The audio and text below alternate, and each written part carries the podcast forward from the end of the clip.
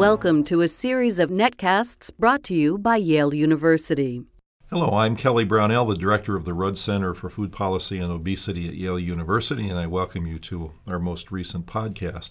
Uh, we're delighted to have with us today Tom Dziki, who is the Vice President for Sustainable Development for United Natural Foods, an executive officer responsible for environmental initiatives.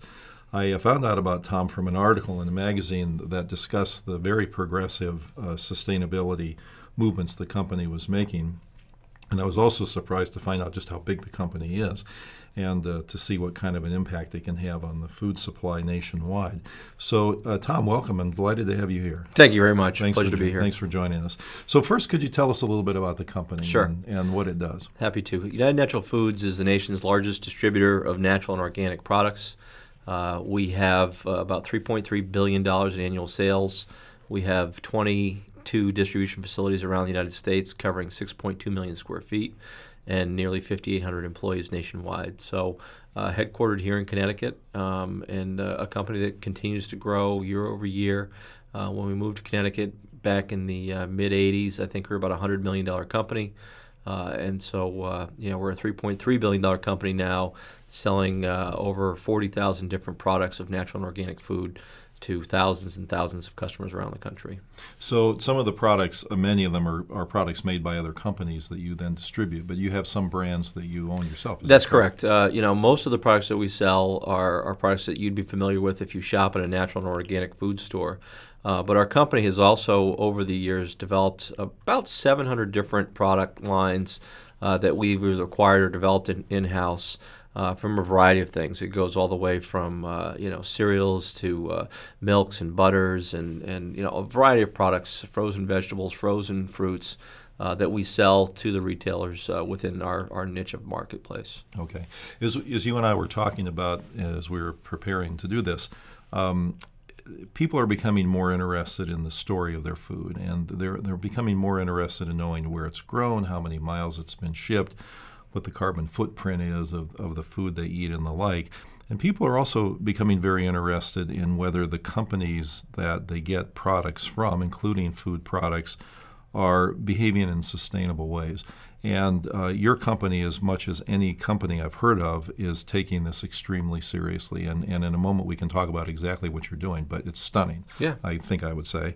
Um, but tell us why. Why is the company interested in this? Is this something where where profitability and the public's good can come together, or is it just what is the philosophy behind yeah, it? Yeah, the philosophy. I mean, you know, the company has been around for more than 30 years, and you know, at our root is you know organic farming. Um, and when you think about organic farming, you know, we're talking about sustainable agriculture.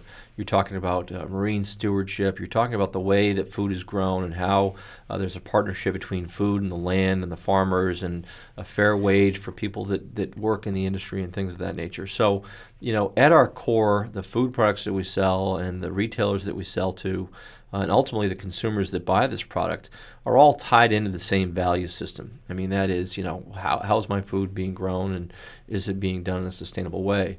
So, as a company, for 30 years, we've always been, you know, tied to these environmental initiatives, but never so much in a way that was uh, overt. You know, we, we just did it because that's what we did, and that was our business. So we didn't talk about it too much. And even though we did great things, we just didn't go out and crow about it you know, quite honestly, we're a distributor. We're the middleman, right? We're not the manufacturer, so we don't have advertising. Uh, we're not selling directly to the consumers, so we don't have people that buy stuff directly from us. You know, our consumers are the retailers, those mom and pop independent stores. Uh, you know, the companies like Whole Foods, the, the larger grocery chains around the country.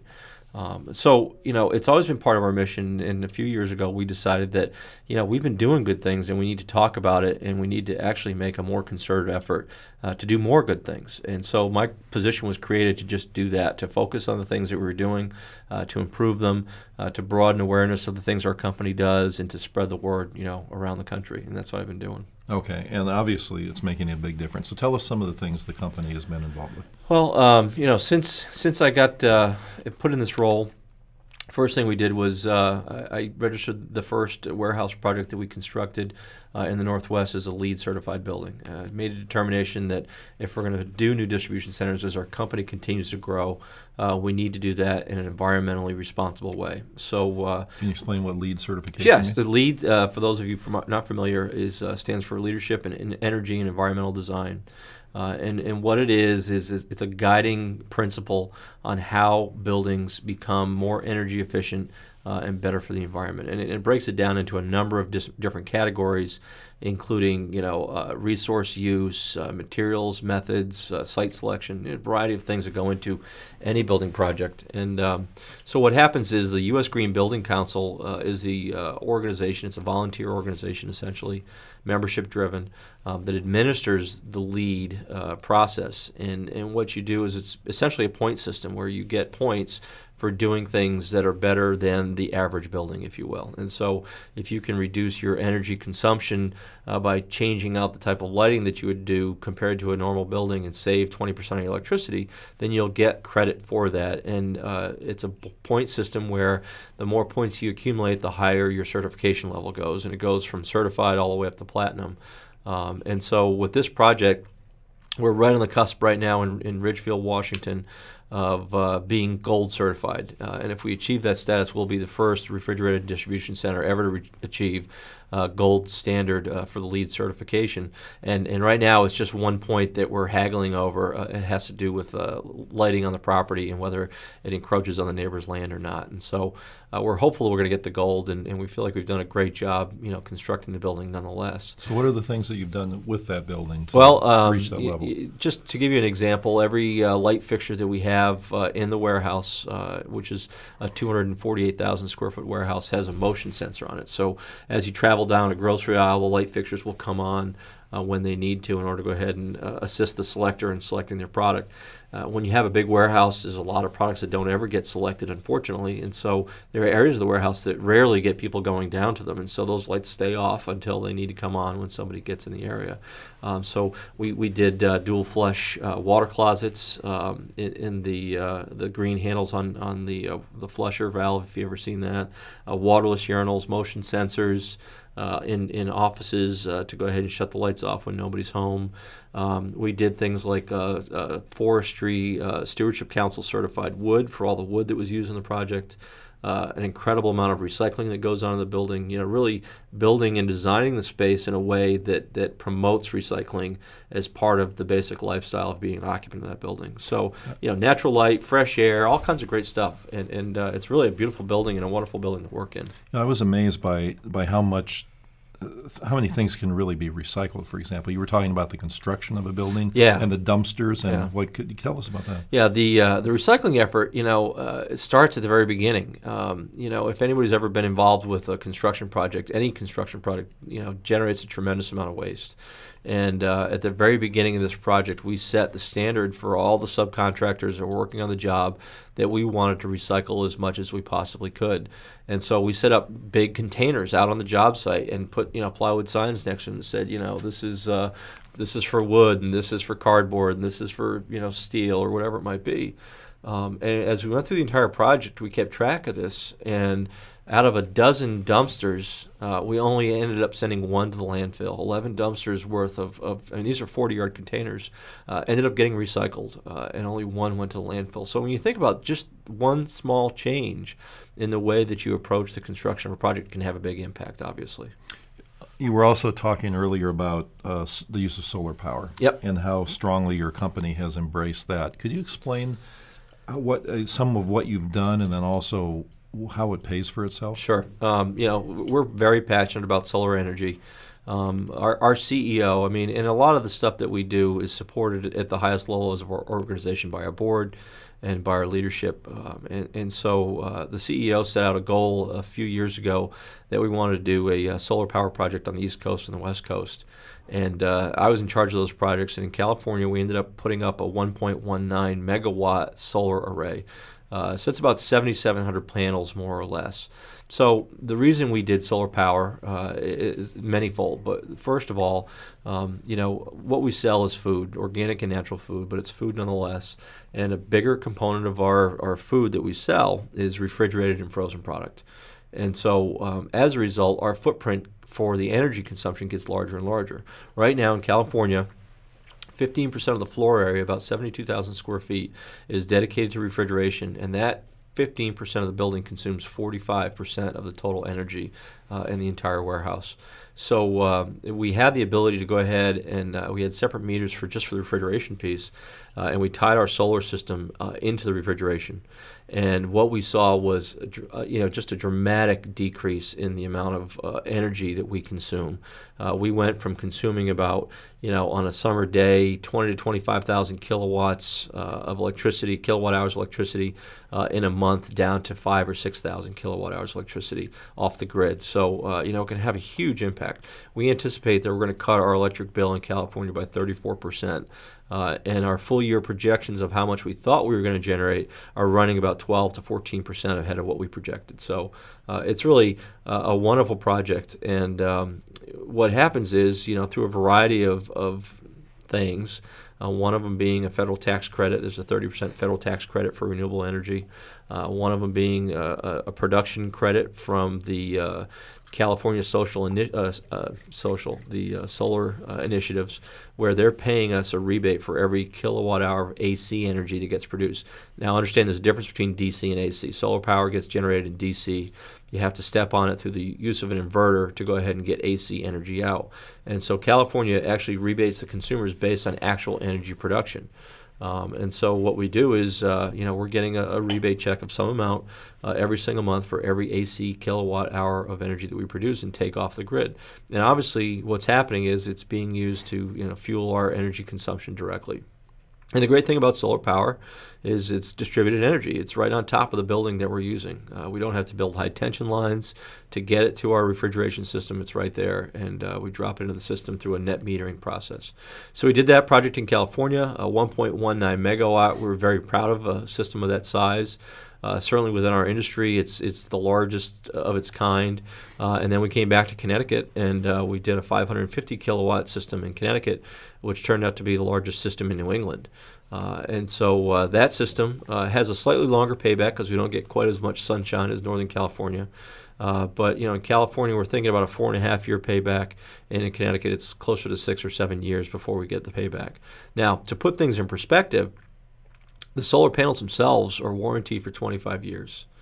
Um, so if in California I've paid this thing off in five years, that means I've got 20 years of free electricity to be able to use on that project going forward.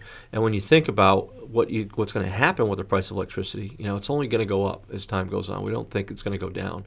And so if I'm getting 35% of my total electrical energy to run my refrigeration systems from the sun, and I've paid for it already, you know, potentially I've got a competitive advantage of, against other people in my space who I'm competing against because they have to obviously spend more money for power than I will. So there's a really long-term investment, and one of the things that's important is to look at the life of the system much more so than what's the short-term return, because when you start adding up all those dollars that you're saving, you know, 20 years from now, and you can make some estimates about what you think the cost of energy is going to be, it's a pretty significant number. Those numbers are so compelling. Great reduced, greatly reduced energy cost, 20 years of free energy use, good for the environment. Why is everybody not doing it? Yeah, well, you know, it's a good question. I mean, they're they're expensive. You know, right now without the government subsidies, uh, solar panel power is is a much more challenging prospect.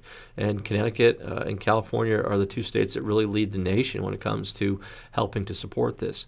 The goal, in my mind, you know, our reason for doing this is to promote awareness about solar power but more importantly, we want to see solar power get to the point where we start to see a cost reduction on the panels themselves. You know, when there's more demand and more people manufacturing solar panels and solar cells, then you're going to see, you know, the economies of scale and you're going to see prices come down. And as those prices come down, the, the subsidy that needs to be, you know, helped through local rebates or the federal government can be reduced.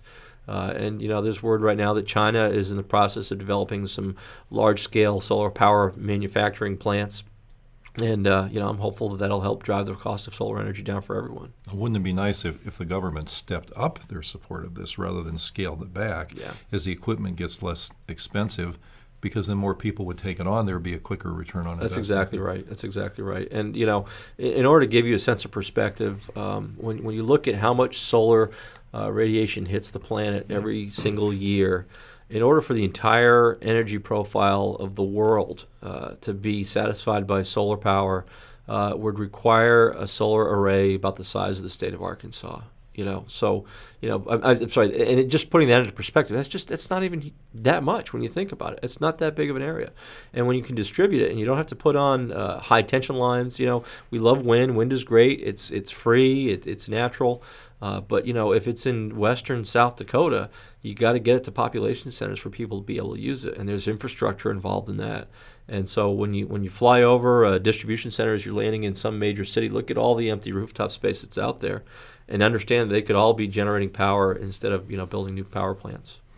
Um, given given that uh, a lot of your business is trucking food to different places, I know you've been uh, very active in the sustainability effort in that arena too. What are some of the things you've done there? Well, you know, trucking is is unfortunately you know the biggest uh, CO two imprint that we have as a company. I, I can attack our energy usage on electricity through conservation and renewable energy and things like that.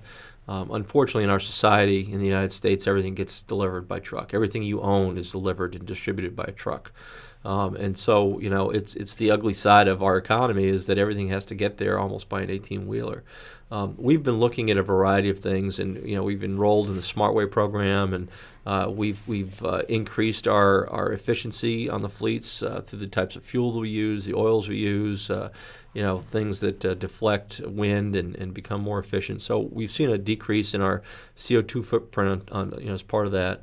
Um, the other thing we do is we have some um, organizational tools for route management for our trucks that we use, um, and that helps us to uh, locate facilities. Uh, you know, when we go out and pick a site now, uh, mileage to the customer is a really very critical consideration we're making a decision about where to be, because we can take our miles through the use of software. Uh, I know who my customers are. I can tell you from this decision for this location or that location uh, where you know is going to be the better mileage impact. Uh, we just opened a facility in Florida uh, last year, and we saved three million miles uh, that we were driving already to deliver food to those customers just by locating a distribution center closer to where they are. So uh, I think in the past, uh, distribution companies have looked at you know larger and larger facilities that are consolidated in one part of the country. Well, as fuel becomes a more and more important part of what we do, uh, we've taken the opposite approach, and we're trying to put distribution centers closer to our customers so we can reduce our mileage and thereby reduce our, our carbon footprint as well. I imagine some of the people listening, as they hear this discussion about uh, trucks and fuel costs and things like that, are wondering about biofuels. Yep. What's Yep. your impression of that? Yeah, you know, biofuels are great uh, if you could grow them sustainably, but unfortunately, uh, biofuels, as they're currently uh, in the marketplace today, uh, really don't have a great environmental uh, or social impact when you think about it.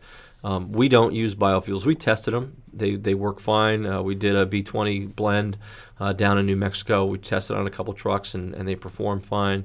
Uh, we did a five percent a B5 blend in, in Pennsylvania. We've tried it around the country, and and unfortunately, the large scale biodiesels that are out there just have a negative impact uh, on on people. I mean, when you're trading food for fuel, uh, it's just never a good situation, and we can't believe that it's a sustainable solution. Uh, and when you peel back the onion and you look at the impact on third world countries or or people that rely on our excess corn supply to go ahead and, and be a basic staple of their diet, uh, there's definitely human impact for some of this. On top of the fact that most of the, the, the food crops that are grown to make uh, fuel, whether it's ethanol or, or biodiesel, uh, tends to be genetically modified food sources as well. Uh, and it's just something we don't want to support, and so we don't do that. Uh, one thing I didn't mention earlier is that um, we did experiment with uh, uh, a turkey fat biodiesel, and, and that one actually is pretty compelling. Uh, and, and, and, and kind of fun. Uh, you have a waste product that, that comes out of the poultry industry, uh, whether it's chicken fat or turkey fat. There is a, a bio oil that's available there. Uh, and for a while, we had a fleet in Florida that was being used as a, uh, a B5 blend of, of uh, you know animal oils. Um, that tends to be only in warmer climates because uh, uh, the uh, the cloud factor uh, in that kind of an oil is a little bit different than it would be in a vegetable oil, so you have to be careful about where you use it. Uh, but we found that to be, you know, taking something that otherwise would go to a waste stream and converting that into an energy source, and we thought that was pretty compelling. So there are some biofuels that work. Uh, and then the one that we're most excited about uh, is is algae-based biofuel. And uh, you know what we see is when we talk about sustainability, um, when you look at fuel, food crops and how much oil they produce, uh, you know, corn is, is, absolutely the worst crop of all of them out there as far as how many gallons of oil it produces uh, an acre. Uh, the best food crop that you can go ahead and get oil out of is palm oil, and that generates about 750 gallons an acre uh, per year uh, in palm oil. Unfortunately, palm oil is also a staple of many diets in third world countries. And so, as you change palm oil to fuel oil, uh, again, you're driving prices up and, and having an impact on people's uh, daily lives. When we talk about algae, uh, we're talking about potentially five to 10,000 gallons per acre for algae uh, and the amount of oil that can be produced. So this is really a very compelling solution in our mind, and we're working with uh, one or two companies and trying to find a way to go ahead and test pilot some some algae-based biodiesel uh, in our fleets out in California right now. And and we're hopeful that we'll see something within the next 12 to 18 months that we can be out there talking about on that front. If we think about the impressive changes your company has made in changing its own footprint, and uh, developing more sustainable practices. Part of that are the things you do, like the the way you construct your buildings and where you put solar panels and the like. But there's a people part of this as well, isn't there? And I, yeah.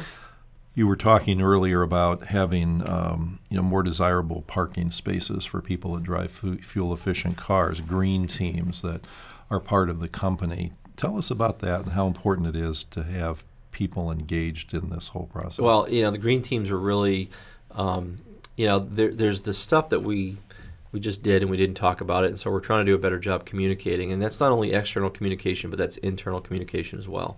Um, and when you have a company with over 5,000 employees, it's really hard to get the message to everybody uh, about what you're doing uh, on solar panels or whatever it might be.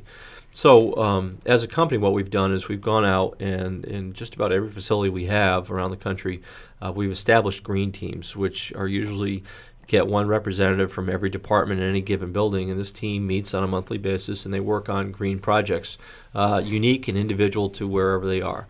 Uh, so in Iowa City, they might be doing a creek cleanup. Uh, in Connecticut, they might be doing an organic farm fair. Um, you know, another place are doing a, a, a, birdhouse building contest using only recycled materials. You know, so there's a really a lot of neat stuff that goes on, and we let those green teams kind of work on the things that are important to them, uh, and they're budgeted through my department. Uh, and there's you know literally you know probably about 100 people or so or maybe a little bit more than that now uh, voted you know working on green teams uh, around the United States and and they're part of that message and getting it out to all the employees and talking to people in their departments and organizing events and functions and Earth Day activities and things like that. So the green teams are really great. One of the things you talked about uh, was the uh, the car parking and uh, you know as your company grows, sometimes your parking gets further and further away. And uh, unfortunately, where I work in Connecticut, you know, it feels like about a quarter mile away where I have to park in order to go ahead and get to the front door. And so, uh, in in these buildings, these new green LEED certified buildings, and many other projects around the country, we're starting to prefer uh, put preferred parking in uh, for 15, 16 different cars uh, that can be parked right by the front door uh, for uh, cars that are fuel efficient. All right, and so what that means is it's not just hybrids, uh, but there's a long laundry list of about 30 to 40 cars that uh, meet the criteria for being a highly fuel efficient car. And if you happen to drive one of those cars, then you get to go ahead and park by the front door. And so if you think about you know small ways that you can make changes, what about you know the guy who has to drive by those empty spots every day in order to go ahead and, and park at, at, the other end of the parking lot? And next time he's going out and making a, a car buying decision, is that going to be impacted by, geez, if I got this kind of car, I could park right by the front door and have a better spot. So I think you know small changes like that can be fun. Uh, we've also got carpooling programs that are supported by our green teams where we can get people to do ride share and things like that. We're, we're supporting them with gift cards and you know, we have rules and regulations around that, but you know, they really drive a lot of the energy that happens throughout the company at a local level. Uh, you know, I'm out here doing presentations and talking, you know, on different stages, but it's great when the message can get driven down uh, to everybody in the organization. You know, just to follow up a little bit on this people part of things, um, certainly there are reasons that the sustainability effort can pay off for you, including saving energy costs. But I wonder if you've seen any evidence yet or expect to see evidence of your company being uh, even more competitive than it is in hiring the best people because people care about this as a value. Uh, yeah, it, it's it's. Uh, yesterday I did a presentation for our HR team uh, in Connecticut. We had everyone from the eastern region of the U.S. There's about uh, 16 or 17 HR managers uh, from around the regions and the first question I asked is, you know, is this important? And I got stories back about how important it was and how, you know, people want to work for a company they can feel good about. You know, you don't want to work for a company that's polluting or, you know, doing all kinds of, you know, nasty trading scandals or whatever it might be. You want to work for a company you can be proud of. And when we talk about these green initiatives, uh, people are really proud of the fact they work for a company that sells organic and natural food and has this kind of level of commitment to the environment. Uh, it's it's incredibly important, uh, and and so much so that uh, I know that there was a board member that we that just joined our our, our board of directors uh, within the last couple of years, and mentioned that one of the compelling reasons why he decided to join the board at UNFI was because of our position on environmental issues, and that's not just from the board level. I mean that that's even some senior you know executives and some highly qualified people that when making a choice about where do you want to work you know, sometimes that's an important consideration. You want to feel good about where you work and the company you work for. And so, yeah, I think there's some retention associated with it. I think it helps us in recruiting, uh, and it helps people feel good about where they work and who they work for. It's so it sounds like it's such a positive thing on so many levels. It is, but you know, it's a challenge because it's not measurable.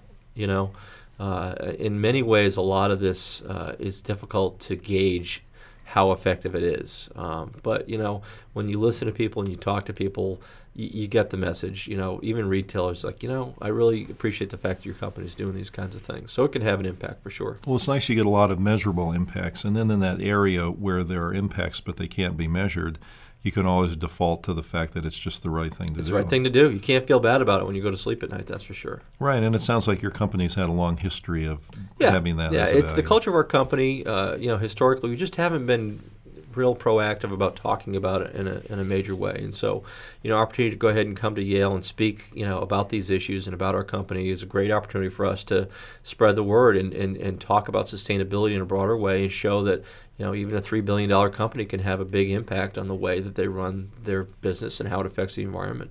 So, so one thing I'd like I'd like to ask you about in in uh, closing was something that you referred to along the way, and that has to do with genetically modified foods. And in your case, it comes up in several contexts. There could be genetically modified foods that are used to create fuels, for example. But then, of course, there are genetically modified foods that enter the food supply in mm-hmm. so many ways and mm-hmm. so many different products.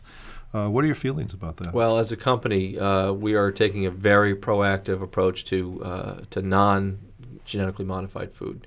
Um, we see this as probably the biggest single uh, threat uh, to food as a, as a country and we're just amazed that more people don't know about it. Uh, more people aren't aware about it, but you know, essentially, genetically modified food goes and out goes out and, and modifies the DNA of the very things that we consume, uh, and this is allowed in our country uh, through what we feel is some pretty conspicuous legislation that w- we think was uh, helped by big agribusiness uh, uh, companies that benefit from this. And, and we have a concern that this is really an unchecked problem that we really don't understand what the eventual ramifications are. Um, there are several studies that have been done uh, looking at you know lab animals and things like that, um, where where there's some really compelling information being presented about genetically modified food, how it affects people. We're not quite sure. We think that um, it can have an impact on things like allergies, uh, can be exacerbated by genetically modified food. Uh, you think about how many people today have uh, allergies to wheat, right? How many how many people now gluten is becoming a huge you know component of what we sell as a company. You know, gluten-free products, uh, something you never heard about years and years ago. But as we learn more about it, you wonder why we're developing these aversions to certain types of food, and you have to wonder if some of it's the root cause. You know, is the way that we're tinkering with the way that food is grown. Um, and it's and you know from my understanding of it, and, and, I'm certainly not the key expert on this issue for our company.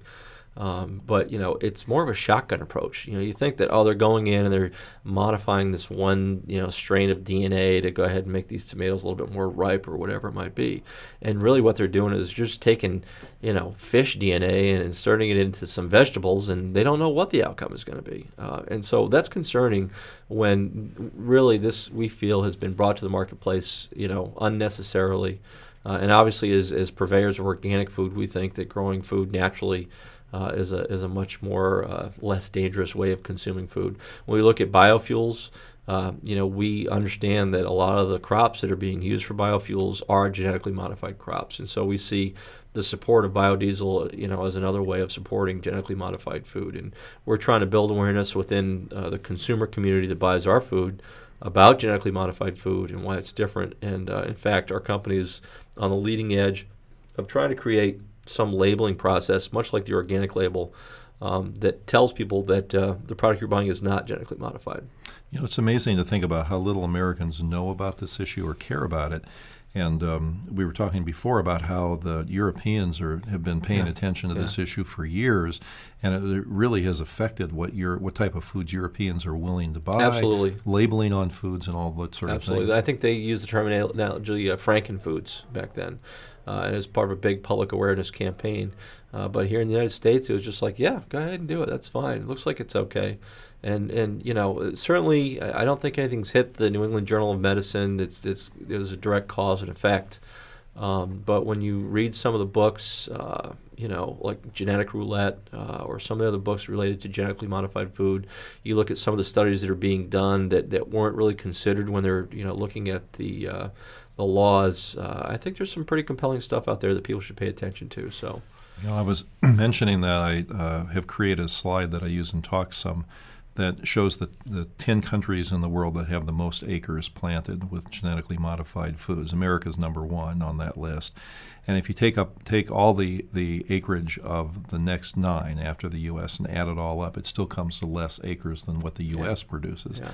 in genetically modified foods. So people don't generally recognize how many of their foods have been affected by genetic modification. Pretty much everything you eat. It's really difficult to buy food that's not genetically modified anymore. When you think about, uh, there's a there's a great movie out called King Corn.